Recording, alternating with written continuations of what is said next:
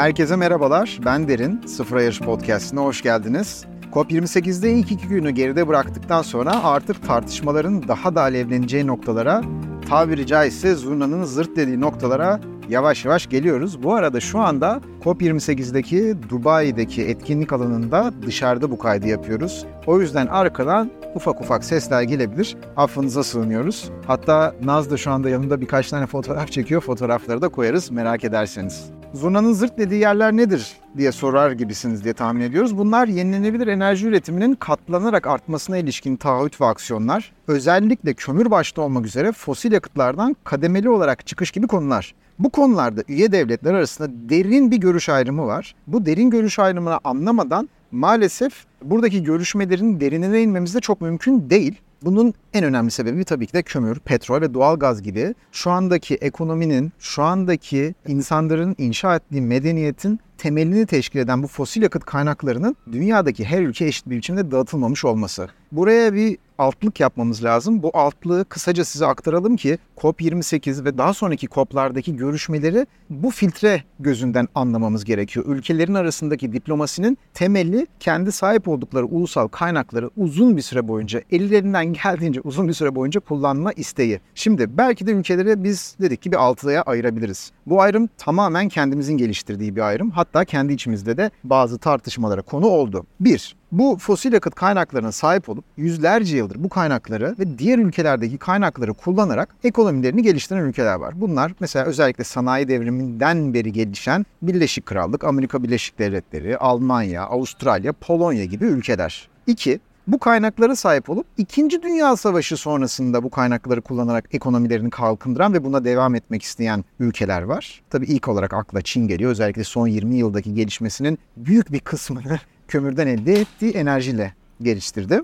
Üçüncü olarak Çin'in yaşadığı ekonomik kalkınmayı tekrar etmek isteyen, bu sebeple de elindeki fosil yakıt kaynaklarını değerlendirmeye devam etmek isteyen ülkeler var. Bunların başında da Hindistan ve Endonezya geliyor. Bu, burada bir parantez açalım. Burası iklim adaletinde de çok kritik bir eşik. Mesela Hindistan Başbakanı Narendra Modi burada yaptığı konuşmasında, aynı zamanda geçen sene Mısır'da ve bir önceki sene de Glasgow'da yaptığı konuşmasında Hindistan'ın dünya nüfusunun %17'sini barındırmasına rağmen küresel karbon emisyonlarındaki payının %4'ün altında olduğunu söyledi ve iklim finansman taahhütleri milyardan trilyona çıkmalı ve biz de kömürü kullanmaya devam edeceğiz dedi. Bu üçüncü grup ülkelerdi. Şimdi dört, kaynakları kendi ihtiyacından kat ve kat fazla olup tabiri caizse para basan ülkelerde var. Bunlar Suudi Arabistan, Birleşik Arap Emirlikleri, Kuveyt ve Katar gibi ülkeler.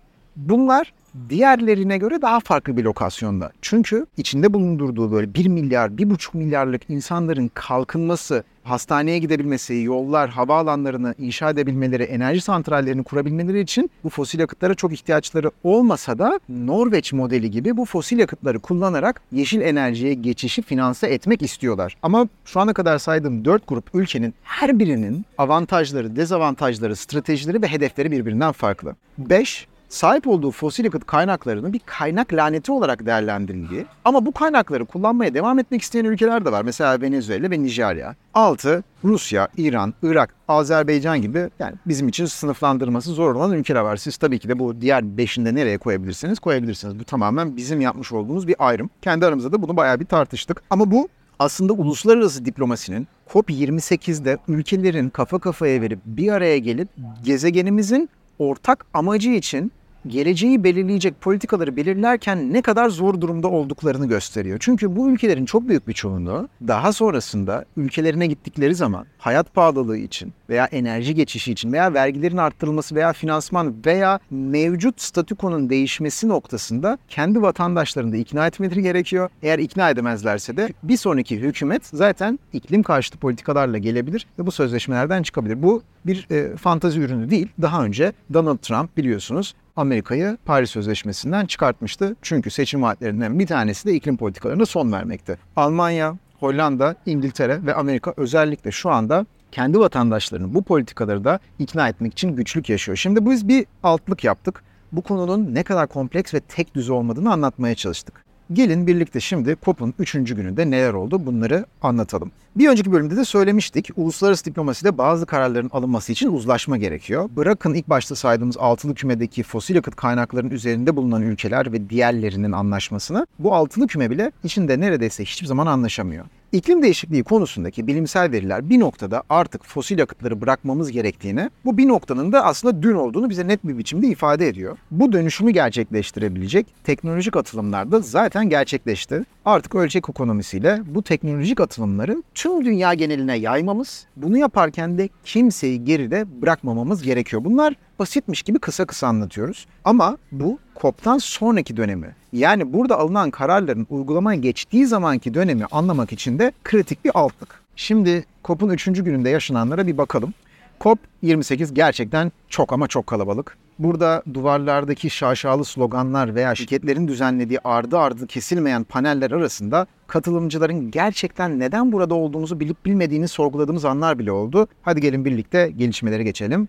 COP28'in 3. gününde Fransa, Amerika Birleşik Devletleri ve Birleşik Krallığın dahil olduğu 22 adet ülke 2050'ye kadar nükleer enerji kapasitesini 3 katına çıkarılması çağrısı yaptı. Çağrı bildirgisini e, imzalayan ülkeler arasında işte Bulgaristan, Kanada, Çek Cumhuriyeti birçok ülke var. Şimdi bunu saymayalım ama burada en çok dikkat çekenler Güney Kore Birleşik Arap Emirlikleri gibi nükleer kapasitesi olan ülkeler. Amerika Birleşik Devletleri'nin iklim elçisi John Kerry ise 2050 yılında net sıfıra ulaşmak istiyorsak yeni nükleer reaktörler olmadan bunun gerçekleşmesinin mümkün olmadığını söyledi ve yenilenebilir enerji ve enerji verimliliği konusunda çalışan onca uzman ve bilim insanı da bir şekilde karşı çıkmış oldu. Fransa lideri Emmanuel Macron bir süredir yoktum demişler öldü şimdi yazsınlar nükleer geri döndü tadında bir açıklama yaptı. Bu arada espri yapıyorum sanabilirsiniz ama gerçekten açıklaması nükleer geri döndüydü. Bunu demesi şaşırtıcı mı?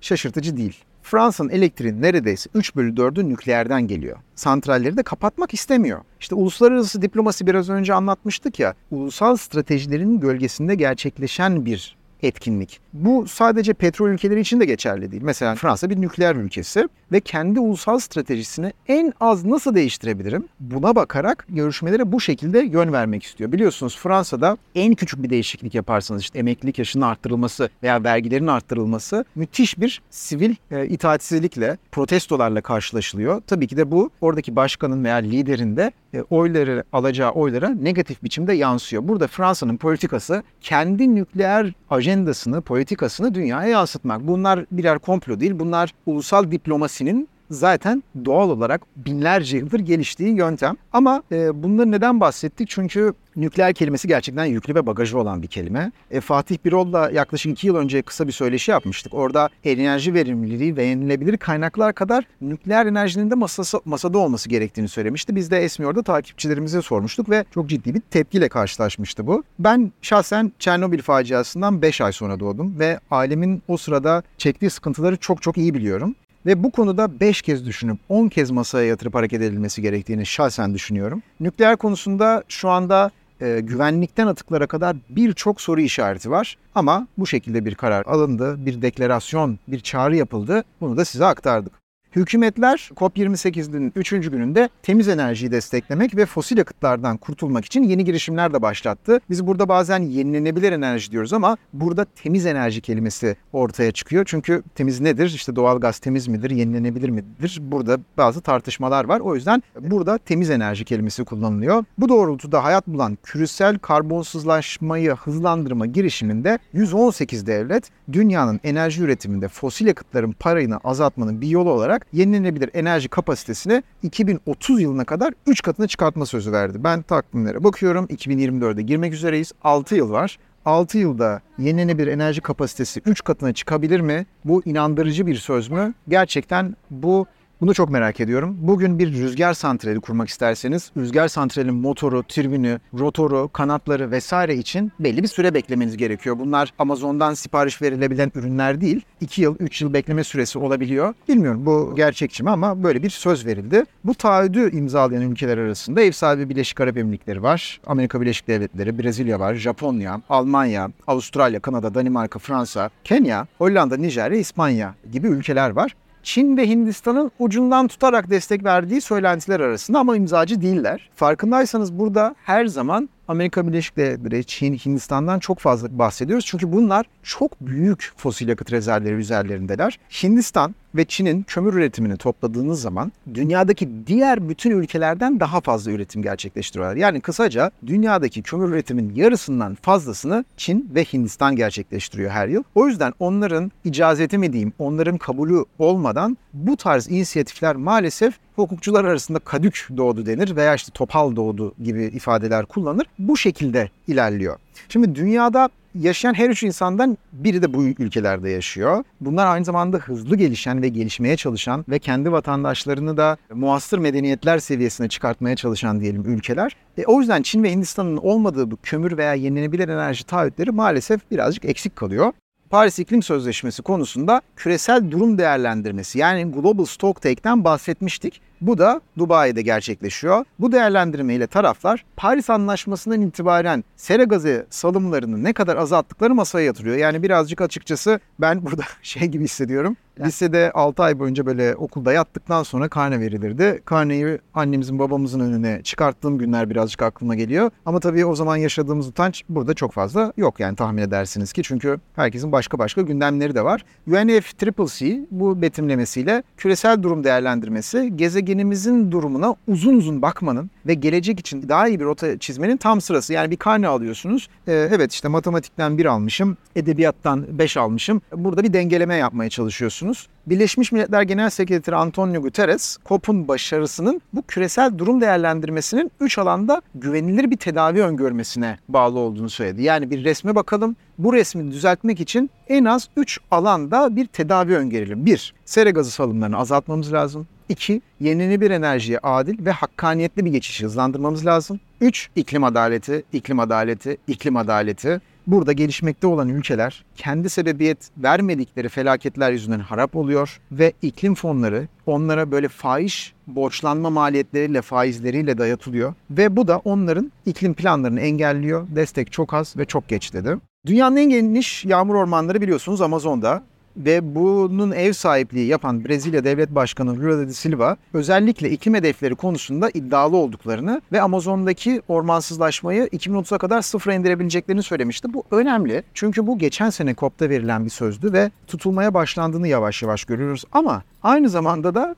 Brezilya'nın çevre hedeflerinden bahsederken aynı anda Enerji Bakanı Alexandra Silveira iklim konferansının açılışını Brezilya'nın dünyanın en büyük petrol kariteli OPEC ile daha yakın olmayı planladığını duyurdu. Yani burada bu tarz çelişkileri çok fazla görebiliyoruz. Bunları da tabii ki de bizim gibi iklim konusunu çok yakından takip eden insanlar için çok kalp kırıcı olmakla birlikte beklentilerimiz dahilinde olduğunu söylememiz gerekiyor. E zaten biz de bu yüzden buradayız. Bunları takip ediyoruz ve sizlere aktarmaya çalışıyoruz. İklim adaleti demişken bir haberimiz daha var. 120'den fazla ülke Birleşik Arap Emirlikleri iklim ve sağlık bildirgesini imzaladı. Bu nedir? Bu hükümetlerin toplulukları korumak ve sağlık sistemlerine aşırı sıcaklık, stresi ve bulaşıcı hastalıkların artan yayılımı gibi iklim etkilerine karşı hazırlamak için yapıldı. Burada da yine bir bildirge görüyoruz. COP28 Başkanı Doktor Sultan Alceber konuşmasında yine COP28 Başkanlığı'nın tüm taraflardan yenilenebilir enerji kapasitesini 2030 yılına kadar 3 katına enerji verimliliğini ise iki katına çıkarma yönündeki küresel taahhüdü imzalamaları gerektiğini ve imzalamaları istediğini e, söyledi. Burada yine farklı farklı fonlar, e, farklı farklı iklim fonları oluşturulmaya başlandı. İşte yine taahhütler havada uçuştu. Ben bunların hepsini sizlere aktarmıyorum ama önemli olan bir konu Amerika Birleşik Devletleri Başkan Vekili Kamala Harris tarafından 3 milyar dolarlık bir taahhüt bulunuldu. Ancak bu taahhüdün yerine getirilebilmesi için kongreden geçmesi lazım. Mesela Barack Obama 2014'te bir 3 milyar dolarlık taahhüt vermişti. Kongre burada tamamının eklenmesine izin vermemişti. Kapatırken bir konudan daha bahsetmem lazım. Söylemezsem eksik kalacak. Aralarında ExxonMobil'in de bulunduğu 50 fosil yakıt şirketi COP28 Başkanı Sultan Alceber tarafından organize edilen petrol ve gazdan arındırma şartı ile faaliyetlerinden kaynaklanan sera gazı emisyonlarını ve metan salımlarını 2030 sonuna kadar sıfıra yakın bir düzeye indirmeyi taahhüt ediyorlar. Burada birkaç konu var. Bir, faaliyetlerinden kaynaklanan yani ürettikleri ürünlerin salımlarından kaynaklananlar değil. Yani kendi operasyonlarından kaynaklanan işte petrolün taşınması, petrolün çıkarılması gibi konulardan. Bu arada Kusura bakmayın yani bir yerden neredeyse bütün alanı kaplayan bir müzik sesi geliyor ama çok hoş olmayan bir müzik değil. O yüzden de affınıza sığınıyorum. Burada dediğimiz gibi fosil yakıt şirketlerinin vermiş olduğu bu taahhüt kendi faaliyetlerinden kaynaklanan, tüketimlerden kaynaklananlar değil. Burada da taahhüt 2050 yılına kadar net sıfır. Diğer bir konu faaliyetlerinden kaynaklanan bir kelimeye de dikkat etmemiz gereken net kelimesi oldukça önemli. Net sıfır yani sıfır değil net sıfır. Burada tabii bu konuya apayrı ve tek başına bir bölüm ayırmamız gerektiğini düşünüyorum. Ben de COP28'in sonuna kadar bir taahhüt düşüneceğim sevgili dinleyiciler. Eğer bu 50 fosil yakıt şirketi 2050 yılında bu sözlerini tutarsa ben de bu bölümü dinleyen kişilere karşı bu taahhüdümü tutacağım. Ve bu anlaşma tabii ki de COP başkanlığı için çok önemli. Çünkü bir petrol ülkesinde gerçekleştiriliyor ve Sultan Al Jaber'in iddiası neydi? Ben bir petrol şirketinin yöneticisi olarak petrol şirketi yöneticilerine sözümü geçirebilirim de onları bir taahhüt imzalamaya davet edebilirim de. Tabii ki de bu taahhüt baktığınız zaman net pozitif. Yani negatif bir tarafı yok. Yani net pozitif ama önemli olan Burada bu şirketler tarafından verilen sözler ve diğer ülkeler tarafından verilen sözlerin takip edilmesi ve o sözlerin tutulması. Bu bölümde dinlediğiniz için çok teşekkürler. Yarın tekrar görüşmek üzere.